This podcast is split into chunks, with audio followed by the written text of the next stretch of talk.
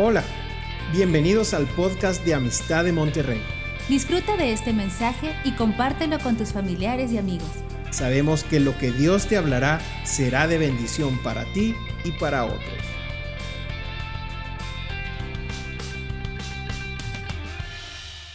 Vámonos al Evangelio según San Marco, San Mateo, perdón. Dios es bueno. Dios es bueno. Evangelio según San Mateo capítulo 28 y los últimos versículos. Es un... El, eh, Mateo escribió algo muy interesante en los últimos versículos. Eh, y es la última enseñanza de Jesús para sus discípulos.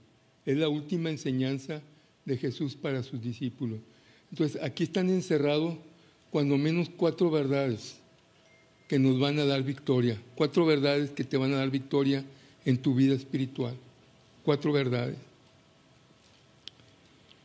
Dice el, el 28, 16, pero los once discípulos se fueron a Galilea al monte donde Jesús les había ordenado. Jesús hace una junta con los once, nada más con los once. Es el último momento. Y cuando le vieron, le adoraron. Pero algunos dudaban. Cuando le vieron, le adoraron. Pero algunos dudaban. Yo me imagino que Jesús los está esperando con su reloj, viendo a qué hora llegan. Y por acá viene uno de los, viene Juan, eh, viene Mateo y viene Pedro. Yo me imagino que Pedro viene así agachado, este, como eh, con cierta condenación, porque él había eh, hablado en contra de Jesús, que él no lo conocía. Y como dicen eh, coloquialmente, pues venía todo azorrillado. Y yo me imagino que Jesús tiene los brazos abiertos y cuando viene este Pedro lo abraza, lo abraza. Y ese es el, el espíritu que tiene Jesús, es el espíritu que tiene el Señor de restaurar nuestras vidas, de restaurar nuestras relaciones con Él que no importa dónde hayamos estado, siempre el Señor está esperando un momento, un tiempo. Podemos haber caído, veo por ejemplo la vida de, David. David fue un hombre eh, que dice la palabra de Dios, tenía el corazón eh, eh, conforme al corazón de Dios.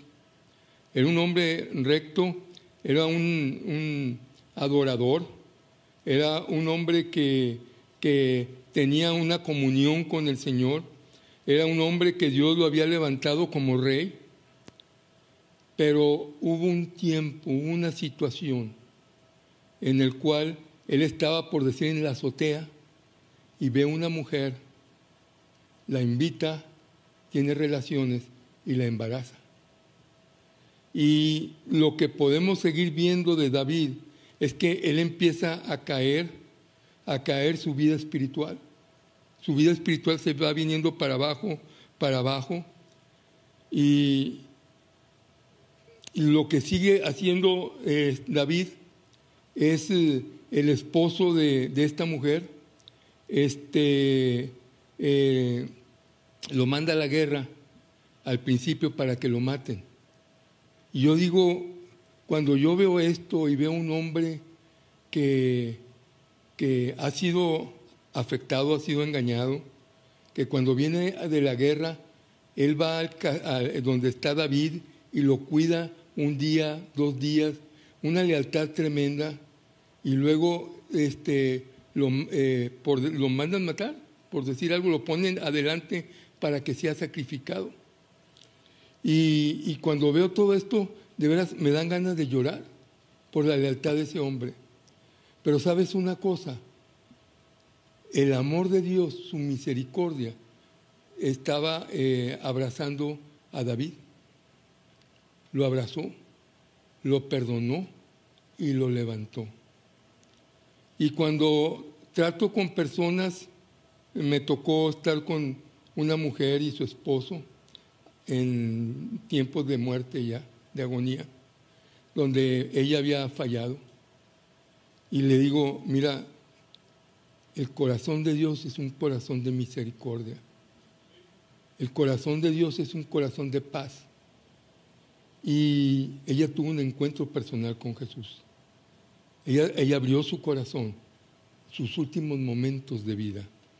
Y hubo una restauración en, en, en ese matrimonio.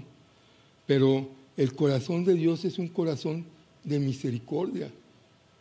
No, no importa lo que tú hayas hecho lo que yo haya hecho. Todos los que estamos aquí tenemos una historia pero la sangre de Jesucristo transforma esa, esa historia en vida. La sangre de Jesucristo transforma esa historia en vida. Pero eh, eh, Jesús los está esperando, llegan los once discípulos y, empiezan a alabar al Señor, empiezan a adorar al Señor en ese momento. Y bueno, yo doy gracias a Dios por los levitas aquí en la iglesia. De veras tenemos que orar por cada uno de los levitas. Qué bueno que sean muy buenos músicos, muy buenos cantantes, pero la iglesia necesita levitas que estén caminando conforme el corazón de Dios, que estén en la presencia de Dios, más que otra cosa, que estén, porque ellos están ministrando a través de la adoración. Ellos están administrando a través de la adoración. Pero dice que algunos dudaban, que algunos dudaban. Yo no sé cuántos han dudado cuando estás pasando por un desierto. Yo. Cuando te dicen, Homero, tú tienes cáncer. Y que el médico dice cuatro meses de vida, cinco meses de vida. Y parece que, que el piso se está moviendo. Parece que el piso se está moviendo. Y dice que algunos de los discípulos dudaban algunos de los discípulos dudaban. Y es parte de la condición del hombre. Pero aquí vienen las enseñanzas. Por eso Jesús los reúne, porque tienen una misión bien tremenda y bien poderosa. Y la primera enseñanza que yo te quiero mostrar, versículo 18. Y Jesús se acercó y les habló diciendo, todo poder me dada en el cielo y en la tierra. Todo poder. Lo que ahorita estaba orando Rafa, eh, y fue una confirmación. Todo poder. ¿Y qué es todo poder? ¿La mitad? ¿Un cuarto? ¿Dos cuartos? Dice, todo poder. Todo poder tiene Jesús. Todo poder. Y en esto Dios está levantando una iglesia que algunos dudaban, pero está levantando la fe. Dice, yo tengo todo el poder. No importa lo que tú puedas estar pasando, no importa lo que tú estés eh, viviendo, yo tengo todo el poder. Yo quiero darte una manera como yo veo las escrituras. Esto es la palabra de Dios. Esta es la Biblia, esta es la palabra de Dios. Pero yo creo que en la palabra de Dios también veo el mover de Dios. ¿Sí me explico? Eh, la, la, palabra de Dios no se queda en las hojas. La palabra de Dios no se queda en las páginas. La palabra de Dios es viva y eficaz. Y cuando dice la palabra de Dios que Él es el Todopoderoso, Él es el Todopoderoso. No temas en el tiempo que puedas estar pasando por el desierto. No temas en el tiempo que estás pasando por las situaciones difíciles. Jesús le dice a los discípulos, yo soy el Todopoderoso. No te olvides, vendrán tiempos muy duros para los apóstoles. Verán algunos de ellos que los van a sacrificar. Verán algunos de ellos que los van a matar a punta de pedradas. Verán algunos de ellos que, que los van a golpear que los van a encarcelar. Pero hay, hay una verdad que tú debes de saber, Jesús es el Todopoderoso. Jesús es el Todopoderoso. Y yo quiero, porque esto es lo que he sentido, no, no estaba dentro de, de, lo que traía yo, pero por alguna razón yo lo, sentí compartirlo. Lo, eh, hace 23 años me dieron la noticia más difícil que puede haber, que te digan, tienes cáncer, tienes cáncer. Y viene una angustia, viene un, temor, viene un desánimo mis hijos pequeños, me mandan con un oncólogo y el oncólogo me dice, me operaron primero los ganglios cancerígenos y luego me mandan con un oncólogo y me dice, tienes otro tumor ahora en la garganta, te tengo que operar nuevamente. Dos semanas antes me habían operado y me iban a volver a operar para darme la biopsia de de ese tumor en la garganta. No sé si te acuerdas cuando yo tuve el cáncer, hace 22 años, ¿te acuerdas? Ahí nos veíamos en el colegio. Y yo estaba nervioso, angustiado. Mis hijos pequeños me iban a necesitar.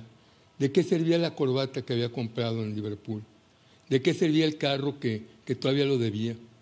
¿De qué servía el, terreno que había comprado en Arteaga, Coahuila, la cabaña que estaba, todo se iba a quedar aquí. Y delante de Dios salía perdiendo. Fui, era un cristiano que me sentaba en la silla los domingos, me iba a mi casa, mi vida era la vida como muchos, y el siguiente domingo volvía a estar en la silla, eso sí bien peinadito, y la corbata y zapatos limpios. Pero yo le decía, Señor, perdóname, perdóname. Él es el Todopoderoso. Él es el Todopoderoso. Y Dios habla ahí en mi corazón, Dios habla ahí en el hospital y me dice, yo soy el Todopoderoso. Mi nombre es Jesús de Nazaret. Yo soy más grande que el cáncer. Yo soy más grande que la leucemia. Yo soy más grande que el SIDA. Yo soy el Señor de tu vida. Yo soy tu proveedor. No te va a faltar dinero. Yo te voy, a, te voy a liquidar tus deudas. No vas a tener ningún problema económico. Y todo eso es ilógico. Sanarme de cáncer, dinero, un canceroso, eh, ¿cómo voy a trabajar? Eh, yo veía a mi suegro, también tenía cáncer, estaba en la cama ¿Cómo me voy a mover? ¿Qué va a pasar con mi vida? ¿Qué va a pasar con mi vida? Y lo tercero me dice, yo tengo un propósito para tu vida. Yo tengo un propósito para tu vida. Y pues tengo dos, dos sopas, coloquialmente hablo, dos sopas. O le creo o no le creo. Y le dije, pues te creo. Tope donde tope. Tope donde tope hasta las últimas consecuencias. Si Dios me habló que es mi sanador, hasta las últimas consecuencias yo le voy a creer. Aunque esté la liga ya por reventar, aunque mi vida ya esté más allá que para acá, yo le voy a creer, porque Él es el Todopoderoso. Él es el dueño de todo lo que está aquí en la tierra. Si Él hizo el cielo y la tierra, ¿no quitará un cancerillo? ¿Un, sida? Si Él hizo el cielo y la tierra, Él nos hizo a nosotros, no, no, no podrá eh, eh, sanar tu economía, no podrá sanar mi economía. A partir del siguiente día empezaron llamadas por teléfono a mi casa. Todo el mundo quería seguros. Yo soy agente de seguros. Todos querían seguros. Y era una llamada, y era otra llamada, y era otra llamada, y era otra llamada. Dinero no, no, no, no faltó en ese tiempo no faltó en ese tiempo. Para no hacérselos largos, este, me acuerdo que eh, fui a una campaña porque estuve buscando a Dios con todo mi corazón, con todo mi corazón. No me quedaba otra, tenía que buscar a Dios. Leía la palabra, la palabra de Dios lo leí como en tres meses. En las madrugadas estaba leyendo la palabra de Dios. Y fui a una campaña evangelística que era una carpa como de unas 500 personas, una carpa grande. Y yo me acuerdo que fui con Lendy eh, y con mi cuñada. Y nos sentamos a mero atrás porque estaba lleno. Era el último día de la campaña. Iba a predicar el mero mero. Había estado una semana de evangelismo y predicaba el mero mero, el evangelista número uno, el que estaba preparado para ese domingo. Y nosotros estábamos hasta atrás. Y, abre la Biblia, apenas va a leer un pasaje y dice, bueno, Dios me dice que va a predicar el que está por allá. Y ese que estaba por allá era yo. Y yo apenas podía hablar. Eh, mi boca eh, sufría para hablar.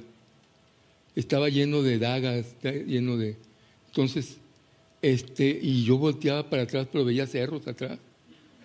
Y decía, ya ven. Y volteaba para atrás decía, a lo mejor sale alguien por atrás porque pues yo no estoy preparado para predicar, no puedo ni hablar. Tan sencillo, no puedo ni hablar. No sé ni de qué voy a, ni de qué voy a predicar.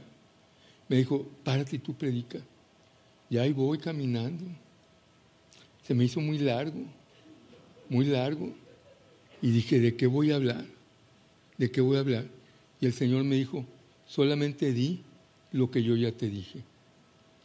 Y entonces le dije, ¿saben qué? Yo tengo cáncer, estoy calvo, no tengo cejas, no tengo pestañas.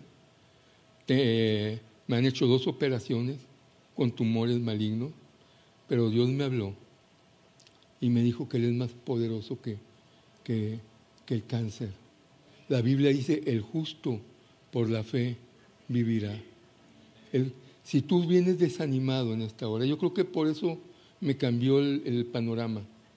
Si tú vienes desanimado, si tú has tenido malas noticias, malas noticias, si en tu trabajo te han dado malas noticias, si en tu negocio te han dado malas noticias, si hay un estudio médico que, está pendiente y tiene malas noticias, recuerda, el justo por la fe vivirá. El justo por la fe vivirá. Y terminé de predicar y vino una guerra que me decía, ¿y si te mueres? Van a decir, ¿dónde está Dios? Tienes cáncer. ¿Y si te mueres? Y yo le decía, Señor, este, era una guerra que estaba aquí. Era una guerra. Yo predicando y compartiendo que Dios me habló. Y el Señor me dijo, hijo mío, yo, yo, no necesito guardaespaldas. Yo estoy contigo. Yo estoy contigo. Y la palabra es viva y eficaz. La palabra es viva y eficaz. Me habló Marco, Marco el dueño de Aguilillas, y Marco me dice, Homero, otra vez te, operaron. Le dije, sí, pero Dios habló mi corazón y dice que Él es mi sanador, que Él es mi sanador, que Él es mi restaurador. De esta historia ah, hubo muchos eventos. Yo quiero decirte que fui un hombre feliz en medio del cáncer, porque estaba la presencia de Dios. Yo quiero hablarte de la importancia de restaurar nuestra relación con la presencia de Dios. De restaurar nuestra relación con la presencia de Dios. Puedes estar sirviendo, puedes estar en algún ministerio, puedes tocar la guitarra, puedes estar, puedes estar predicando, pero tu corazón puede estar vacío y puedes haber caído en una rutina en una monotonía. Y sabes una cosa, necesitas restaurar tu relación con Dios, porque Dios es el Todopoderoso. Estaba orando en la madrugada, me levantaba en las madrugadas a orar, porque me sentía mal. Y decía, bueno, ¿qué hago? Abría la Biblia y me ponía a orar. Y el Señor me dijo, vas a ir a un lugar, a una iglesia que tú no conoces y nadie te conoce, porque yo tengo palabra de Dios para ti. Y fuimos a una iglesia allá por Guadalupe, allá por Pemex, que está por Ruiz Cortines. Y yo le dije a Lendy, vamos, porque Dios tiene palabra para mí. Me habían, habían hecho una invitación para ir al Club de Leones, que venía un evangelista de moda en aquellos años, de mucha moda. Pero Dios me dijo, no vas allá, acá tengo palabra para ti. Y entonces vamos Lendy y yo. Lendy me, me agarraba del brazo y me cuidaba. Ahora yo le agarro el brazo y yo la cuido. Pero ella estuvo un año tomándome de que no me cayera, de que no me picara un zancudo. Ella estaba totalmente atenta a mi condición. Y vamos a esa iglesia, era un domingo, era un evangelista de, mucho, de mucha sanidad. Yo no sabía ni lo conocía, yo nada más sabía que teníamos que estar ahí. Y vivamos el domingo y no pasó nada. Yo no sentí que Dios me hablara. Y le dije a Lendy, pues vamos el lunes. Y fuimos el lunes y no pasó nada. No sentí que Dios me hablara. Le dije, pues vamos el martes. Y fuimos el martes y el hombre estaba predicando y dice, hay palabra de Dios para aquel que está allá. Y me señaló a mí y me dijo, ven para adelante. Y pasamos al frente. Y yo esperaba que me dijera, este, Dios te, ha sanado, eh, no te preocupes, levanta las manos, gloria a Dios y aleluya. Eso es lo que yo sentía. Pero no me dijo eso. Me dijo, tú vas a ministrar matrimonios.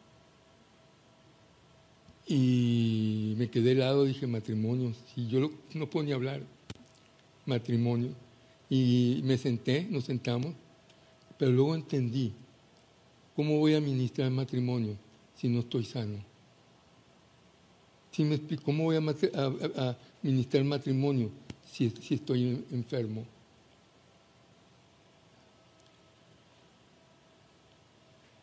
Dos días después fui con el oncólogo. Me habían hecho la biopsia en la garganta. Me checa la garganta y me dice, ya no desapareció tu tumor en la garganta. Desapareció tu tumor en la garganta. Ya no hay tumor en la garganta. Ya no hay bolita en la garganta. hasta ese momento, seis meses después más o menos, empecé a ver la gloria de Dios en cuanto a sanidad. El justo por la fe vivirá. Él merece toda la honra y toda la gloria. Toda la honra y toda la gloria. Él es el autor de nuestra fe. Él es el autor de nuestra fe. Y aquí empieza el mensaje. Aquí empieza lo bueno. Porque sanidades, Dios sana. Pero Dios me hizo un llamado, me dijo, vas a ir a predicar la palabra de Dios. Y vas a ir a los hospitales y vas a llevar el Evangelio. Y, y lo traía en mi corazón. En diciembre me dicen, eh, ya no tienes cáncer. Algunos me decían, no hombre, el cáncer vuelve, el cáncer vuelve. Pero eh, ya no tienes cáncer. Y ahora dije, ahora sigue lo mío. ¿Cómo voy a ir a predicar a un hospital? ¿Cómo voy a ir a predicar a un hospital? Me van a correr, me van a, no sé, me voy a meter por una ventana, me sacan, me ventana, no tengo idea pero no quiero volver por el cáncer, Señor, yo voy a hacer lo que tú me digas. Y empezamos un ministerio que se llama Pan de Vida, que empezamos a ir a un hospital.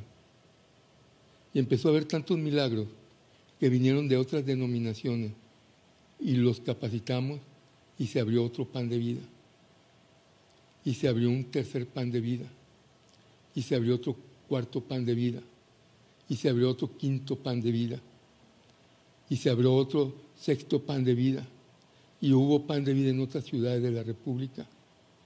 Y en otros países, me hablaron de Argentina, que también hay pan de vida en Argentina. Y entonces eh, tú ves la gloria de Dios. Y cuando, cuando dices, ¿cuántas comidas damos al mes? Más o menos alrededor de unas cuatro o cinco mil comidas al mes. Cuatro o cinco mil sin refrigerador, sin estufa, sin pedir ofrendas, sin nada de nada. Dios provee en cada, en cada momento que vamos a pan de vida. Dios es un Dios poderoso. Ha crecido tanto que yo calculo que se llenaría el estadio Azteca solamente de gente que han recibido a Jesucristo como Señor y Salvador y otro estadio más. Y otro estadio más. Hemos visto milagros y prodigios. Hemos visto eh, lo que, cómo, Dios va, va, va, va creciendo en 16 años. Y Dios es un Dios todopoderoso. Jesús es todopoderoso. Jesús es todopoderoso. Viene el COVID, se para todo, pero dentro de gente de pan de vida hubo quienes dijeron, nosotros seguimos predicando la palabra de Dios, como Legario Maribel, como Marce, que ahorita está en comedores, y otros hermanos de otras denominaciones.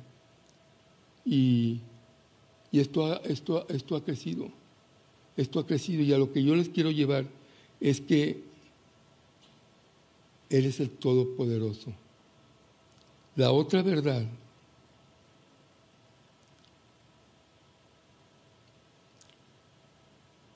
está en el versículo 19. Por tanto, id y haced discípulos a todas las naciones, bautizándolos en el nombre del Padre, del Hijo y del Espíritu Santo. Jesús les dice a los apóstoles, saben que levanten, ustedes van a predicar la palabra de Dios, ustedes van a llevar el Evangelio.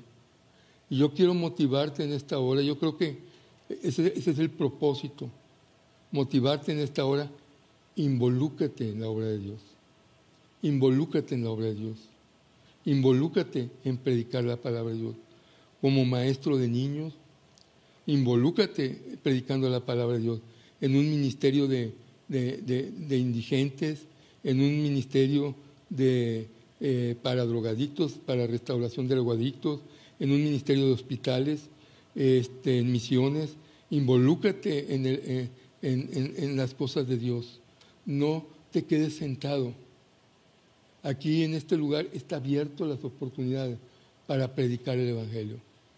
Para predicar el Evangelio. Yo hace 22 años estaba sentado y cuando vino el cáncer, Dios me habló. Y yo creo que más o menos era como Jonás. Jonás, el Señor le dice, oye, ¿vas a ir a Nínive a predicar? Y Jonás dijo, no, yo no voy a predicar, y menos a Nínive. No, agarró un barco y si Nínive estaba al oriente, se fue al poniente. Dijo, ahí nos vemos. Bueno, yo, yo creo que yo estaba como Jonás veía eh, cómo Dios se movía, pero yo estaba sentado. Y yo creo que Dios me hablaba, pero yo no respondía, como Jonás. Y vino un pez y se tragó a Jonás, y Jonás empezó a orar y clamar, y dijo, Señor, ¿a dónde me quieres llevar? ¿A dónde me quieres llevar? Así estaba yo con el cáncer, Señor, digo, no tienes que tratarme así, yo voy a donde tú me digas, o sea a donde tú me digas. Pero sabes una cosa, la segunda verdad es que tenemos que ir y predicar el Evangelio a toda criatura. No sé cómo, pero Dios, Dios tiene propósitos. Tenemos que ir y predicar la palabra de Dios a toda criatura. Número tres está en el último versículo 20. Enseñándoles que guarden todas las cosas que os he mandado. Y he aquí, yo estoy con vosotros todos los días hasta el fin del mundo, enseñándoles que guarden todas las cosas que os he mandado. Yo podría estar, ¿cuánto tiempo me queda, Rafa? Más o menos. Tú dijiste. Enseñándoles que guarden todas las cosas en mi corazón hay tantos milagros que he visto, tantos milagros. Estaba con, creo que este testimonio ya lo compartí. Antes, en el periodo del COVID, yo tenía una cita con un cliente, pero me lo, me lo, me lo aplazó una hora, hora y media más. Entonces yo estaba en Gonzalitos y me metí al HIV y dije, me voy a tomar café.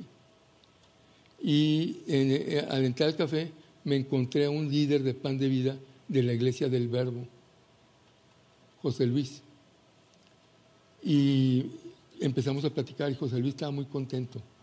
Me decía, Homero, no sabes qué pasó en la clínica 25.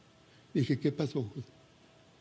Me dijo, entramos arriba y había una jovencita con un tumor en el cerebro. Eh, no se podía operar. El tumor estaba creciendo y creciendo, iba a terminar falleciendo, a dañarle, le iba a dañar eh, puntos importantes del cerebro, pero no se podía operar. Y entonces nosotros llegamos y empezamos a orar por ella. Y no sé, de repente Dios me habló y le dije, ponte a alabar a Dios, ponte a alabar a Dios. Y esta jovencita empezó a alabar a Dios, a alabar a Dios. El poder de la alabanza. Empezó a alabar a Dios. Y el tumor se empezó a hacer más chiquito. Y alababa a Dios y se hacía más chiquito. Y entonces todo el día estaba alabando a Dios y tenía una grabadora y gloria a Dios y aleluya. Y yo tengo un amigo que me ama y una mirada de fe, una mirada del Señor. Y todo el día estaba así, le volvió a dar al disco y seguía otra vez. Y, el tumor se iba haciendo chiquito. Dice, se secó el tumor. Se secó el tumor. Y sabes algo, está guardado en mi corazón. Cuando viene Satanás y me, me, me quiere atacar, yo le digo, párate tantito, tú estás derrotado. Tú estás derrotado yo tengo guardado en mi corazón lo que Dios ha hecho. Yo tengo guardado en mi corazón lo que, eh, eh, tú, has hecho. Aquí está Toño. Levanta la mano para los que no te conocen. A Toño lo conozco desde hace unos 12 años, Toño. Toño llegó eh, a, Pan de Vida. Él venía, este, él consumía droga y estaba en cosas muy gruesas. Pero él iba caminando en la calle y un evangelista lo señaló y le dijo, Dios tiene un propósito para ti. ¿Así fue, Toño? Y Dios lo tocó. Y cuando Dios te toca, algo pasa. Cuando Dios te toca, algo pasa. Y fue un brazo derecho para mí en los hospitales, en pan de vida, en los hospitales íbamos a la 33 y a diferentes lugares, pero Toño ha seguido desarrollando. ahorita tiene un ministerio en los Ramones que tiene alrededor de cinco años de estar yendo cada semana, estar yendo cada semana. Ministra a drogadictos. Yo estuve la semana pasada, oye, testimonios tremendos. Yo no conozco, si me pones el, el tabaco y la marihuana, yo no sé cuál sea una cosa u otra pero lo que sí sé es que el poder de Dios libera y restaura corazones, rompe cadenas, rompe cadenas. Y los testimonios que hay ahí no son como los testimonios en el hospital, que Dios me sanó y que Dios esto y que Dios lo otro, y que había un cerebro y estaba a la mitad y Dios lo completó y, todas esas cosas, sino que ahí los testimonios, pues era de un joven que dice, me secuestraron a mí y no sé si a un hermano o un primo y nos iban a matar. Mataron a mi primo y a mí me balasearon y yo estoy vivo. Y, estaba hablando de la palabra de Dios. Estaba hablando de la palabra de Dios. Y empieza a crecer. Toño Dios lo está usando. Pero todas estas cosas están guardadas en mi corazón. Todas esas cosas están guardadas. Como aquel bebé, aquel bebé recién nacido que nace con, sin cerebro, con una mitad de cerebro que los médicos dicen, aquí ni Dios lo puede sanar, en la clínica 33, ni Dios lo puede sanar. Y la mamá iba y oraba por nosotros, y oraba con nosotros, y orábamos por la, por la bebé. Y pasó una semana, dos semanas, un mes, dos meses, tres meses, hasta que el tercer, cuarto mes sale con su bebé, con su radiografía, su cerebro está completo. Dios puso un cerebro nuevo en su bebé. Yo, y traía la radiografía y traía el bebé que estaba bien. Y todo eso está grabado en video. Y todo eso está guardado en mi corazón. Y cuando viene Satanás, yo le digo, tú estás derrotado. Y yo creo que eh, eh, Jesús le dice a los discípulos, guarden todas las cosas, porque van a ser atacados, van a ser ofendidos, van a ser apedreados, van a morir por mi causa. Pero recuerden cuando yo caminé sobre el agua, recuerden cuando yo resucité a los muertos, recuerden cómo yo sané a los cancerosos. Y te quiero decir la última verdad, y esa es para todos. La última verdad, versículo 20.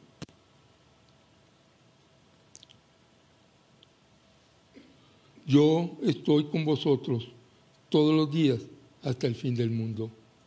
Yo estoy con vosotros todos los días hasta el fin del mundo. Y sabes una cosa, esa palabra está.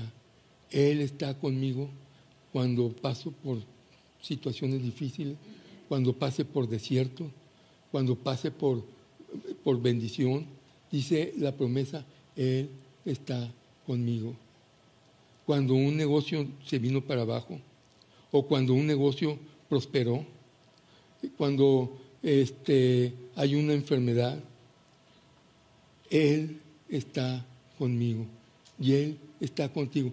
La promesa del Señor, yo estaré contigo todos los días, todos los días, hasta el fin del mundo. Y esa palabra no se me olvida. Yo estaré. Y se lo dice a los discípulos con el propósito de que en los momentos difíciles caminen con victoria. Yo no te voy a abandonar, no te voy a abandonar. Quiero terminar diciendo lo siguiente. Necesitamos un toque de Dios. Necesitamos un toque de Dios. Porque cuando Dios toca nuestras vidas, algo va a suceder. Cuando Dios toca nuestras vidas, no importa el desierto que estemos pasando, tenemos victoria. No importa el desierto, a lo mejor alguien te traicionó, a lo mejor un ser querido te falló, a lo mejor tu negocio se ha venido abajo y pareciera estás en ruina. Un diagnóstico médico. Pero yo quiero decirte en esta hora, Dios está contigo y Dios está conmigo. Dios está contigo y Dios está conmigo. Y somos más que vencedores. Y si quieres ponerle un título al mensaje, pues podrían ser muchos títulos pero yo le pondría el todo de la victoria. Él es el Todopoderoso. Él nos envía a que prediquemos la palabra de Dios en todas las naciones. Él nos dice que guardemos todas las cosas. Y Él nos dice que Él estará con nosotros todos los días hasta el fin del mundo. Todos los días hasta el fin del mundo. ¿Sabes qué nos hace falta? Solamente es un toque de Dios ese toque que tuvo David cuando le falló al Señor, que estaba en un pozo cenagoso, en un momento, en, una muerte espiritual, pero vino la mano del Señor y lo levantó. Y tuvo un toque, un encuentro nuevo con el Señor. Y los salmos más ricos y más poderosos los hizo cuando fue restaurado. Un toque de Dios de aquel, de aquel hombre Elías, ese hombre que hizo que un hacha volara, que resucitara este muerto, ese hombre que estuvo, imagínense, con, Moisés y Jesús en la transfiguración, ese hombre que, eh, que destruyó a los profetas Baal, pero que la reina dijo, te voy a matar, y vino un temor en él y entró en una cueva, y en esa cueva había, había, había dolor, en esa cueva había miedo, había temor. Él no quería salir de la, cueva. Era una cueva oscura. En la oscuridad no podemos ver, ver a Dios. Pero Dios le habla y le dice, sal de la cueva. Un nuevo toque de Dios para, para, Elías. Un nuevo toque de Dios. Y Elías fue tocado nuevamente. Y lo mejor eh, vino adelante de Elías después de que salió de la cueva. Porque él ministró a Eliseo y levantó reyes porque Dios tuvo un propósito, pero Elías estuvo en la cueva, David estuvo en el pozo cenagoso, Habacuc estuvo muriendo de, angustia. ¿Hasta cuándo, oh Jehová, clamaré y no escucharé tu voz? Y quizá tú te sientas de esa manera, pero yo quiero decirte que hay un Dios todopoderoso que está con los brazos abiertos en la cruz del Calvario y que Él dice que si nosotros nos acercamos a Él, Él vuelve a restaurar nuestra relación, vuelve a restaurar la relación de amor, vuelve a restaurar la relación de salvación, vuelve a restaurar la relación de vida en abundancia, porque lo mejor está por venir en tu vida. Podrás decir, pero yo soy maestro de esto, yo soy un levita, yo soy un predicador, yo voy a los hospitales, pero sabes, sabes una cosa, si Elías tuvo que restaurar la relación con Dios, si David tuvo que restaurar la relación con Dios, si Habacuc tuvo que restaurar la relación con Dios, si Jonás tuvo que restaurar la relación con Dios, hombres tremendos del Señor, tú y yo en algunos momentos que pasamos por soledad, por tristeza y por vacío, tenemos que restaurar nuestra relación con Dios nuevamente. Ese toque divino, ese toque eh, de poder de Dios, ese toque que nos vuelve a, avivar, que nos vuelve a traer fuego en nuestro corazón, que, vuelve que volvemos a encontrar un propósito de vida, un propósito para servir a Dios. Eh, eh, una nueva historia se levanta, una nueva historia se levanta. Y yo quiero orar por ti. Yo quiero que cierres tus ojos. Si tú necesitas restaurar, todos con los ojos cerrados, si tú necesitas restaurar tu relación con Dios, y no digo que, que, hayas andado mal, ni mucho menos, pero simple y sencillamente tú sabes que ha llegado monotonía, que ha llegado rutina, o en algunos casos, si me están viendo por televisión, puede haber inclusive hasta pecado que ha afectado la relación con el Señor. Ha venido temores, ha venido miedo, ha venido cansancio, soledad.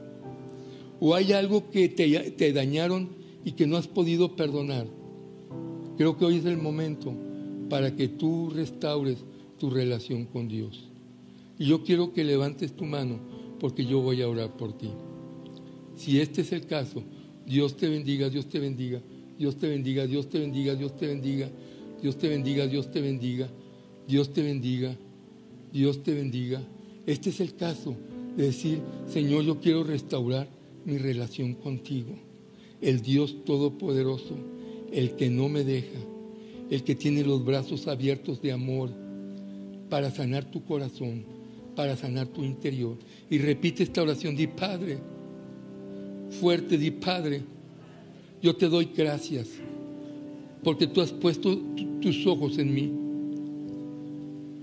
toca mi corazón, trae fuego a mi vida y levántame, Señor. Y yo declaro que lo mejor está por venir, que lo mejor está por venir. En el nombre precioso de Jesús, en el nombre precioso de Jesús, lo mejor está por venir. Lo mejor está por venir. Un Dios vivo, un Dios real, un Dios todopoderoso. Lo mejor está por venir. Dios los bendiga. Esperamos que este mensaje te ayude en tu vida diaria. No olvides suscribirte y seguirnos en nuestras redes sociales. Somos familia amistad.